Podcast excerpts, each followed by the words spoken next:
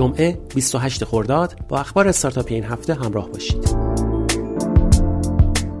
در هفته که گذشت دومین دوره اعطای جایزه ملی لوجستیک و زنجیره تامین برگزار شد و دیجیکالا توانست تقدیرنامه سه ستاره حوزه لوجستیک و زنجیره تامین را از آن خود کند. سهشنبه خبر رسید محصول سررسید از زیر مجموعه دیوار که به عنوان دستیار تخصصی مشاوران املاک برای مدیریت فایل ها شناخته می‌شد به دلیل استقبال کم مشاوران املاک از این سرویس تعطیل شد. در مدت یک سال کار کردن آزمایشی سررسید 5000 نصب فعال در کافه بازار به دست آورد. علیرضا نصری مدیر عامل سررسید در این رابطه گفت به دلیل سنتی بودن مشاوران املاک خیلی از این اپلیکیشن استقبال نکردند. دوشنبه این هفته نشست خبری مایکت برگزار شد.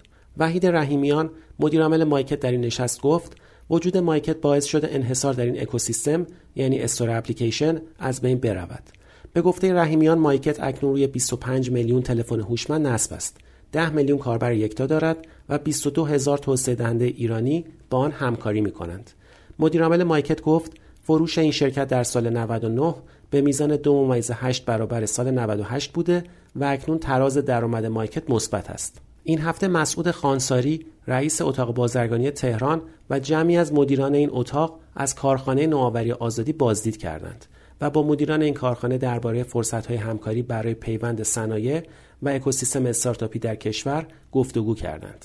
اسنپ تریپ این هفته اعلام کرد در تعطیلات رسمی خرداد ماه یعنی از 13 تا 16 خرداد میانگین تعداد رزرو هتل و یا خرید بلیت هواپیما نسبت به سفرهای نوروزی امسال رشد 11 درصدی داشته است. این هفته مستر بلیت استارتاپ فعال در حوزه گردشگری خبر داد که میانگین مدت زمان انتظار برای برقراری تماس با کارشناسان پشتیبانی این شرکت 15 ثانیه و میانگین مکالمه حدود دو دقیقه است.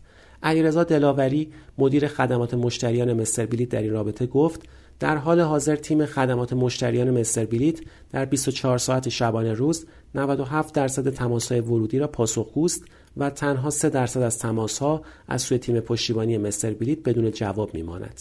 مهدی انجیدنی مدیرعامل گپ این هفته خبر داد این پیامرسان به تازگی زیرساخت تجاری سازی و تبلیغات را فراهم کرده تا کسب و کارها در ایران یا در کشورهای دیگر محصول و سرویس های خود را به کاربران هدفشان از طریق گپ معرفی کنند.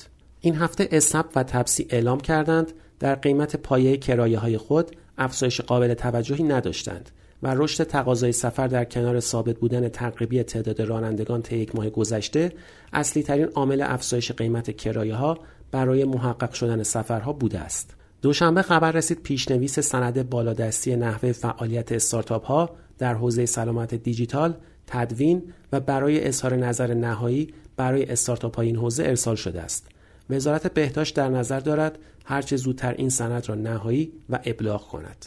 این هفته خبر رسید مرکز تحقیق و توسعه همراه اول با همکاری پارک علم و فناوری دانشگاه صنعتی شریف مرکز نوآوری همراه اول را راه اندازی کرد. رویکرد این مرکز حمایت از استارتاپ ها و تیم های نوپا در محور اصلی فناوری اطلاعات و ارتباطات و نرم افزارهای رایانه‌ای و خدمات تجاری سازی و شتابدهی اعلام شده است.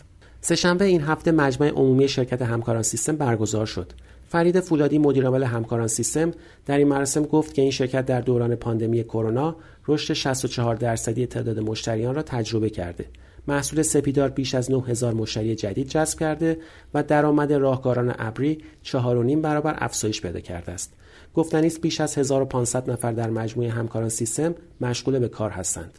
فولادی ورود سپیدار سیستم آسیا از شرکت های زیر مجموعه همکاران سیستم به بورس را دستاورد دیگر این مجموعه در سال گذشته عنوان کرد و گفت تا این مدت یکی از شرکت های زیر مجموعه همکاران سیستم ارزش بالای هزار میلیاردی ثابت پیدا کرد.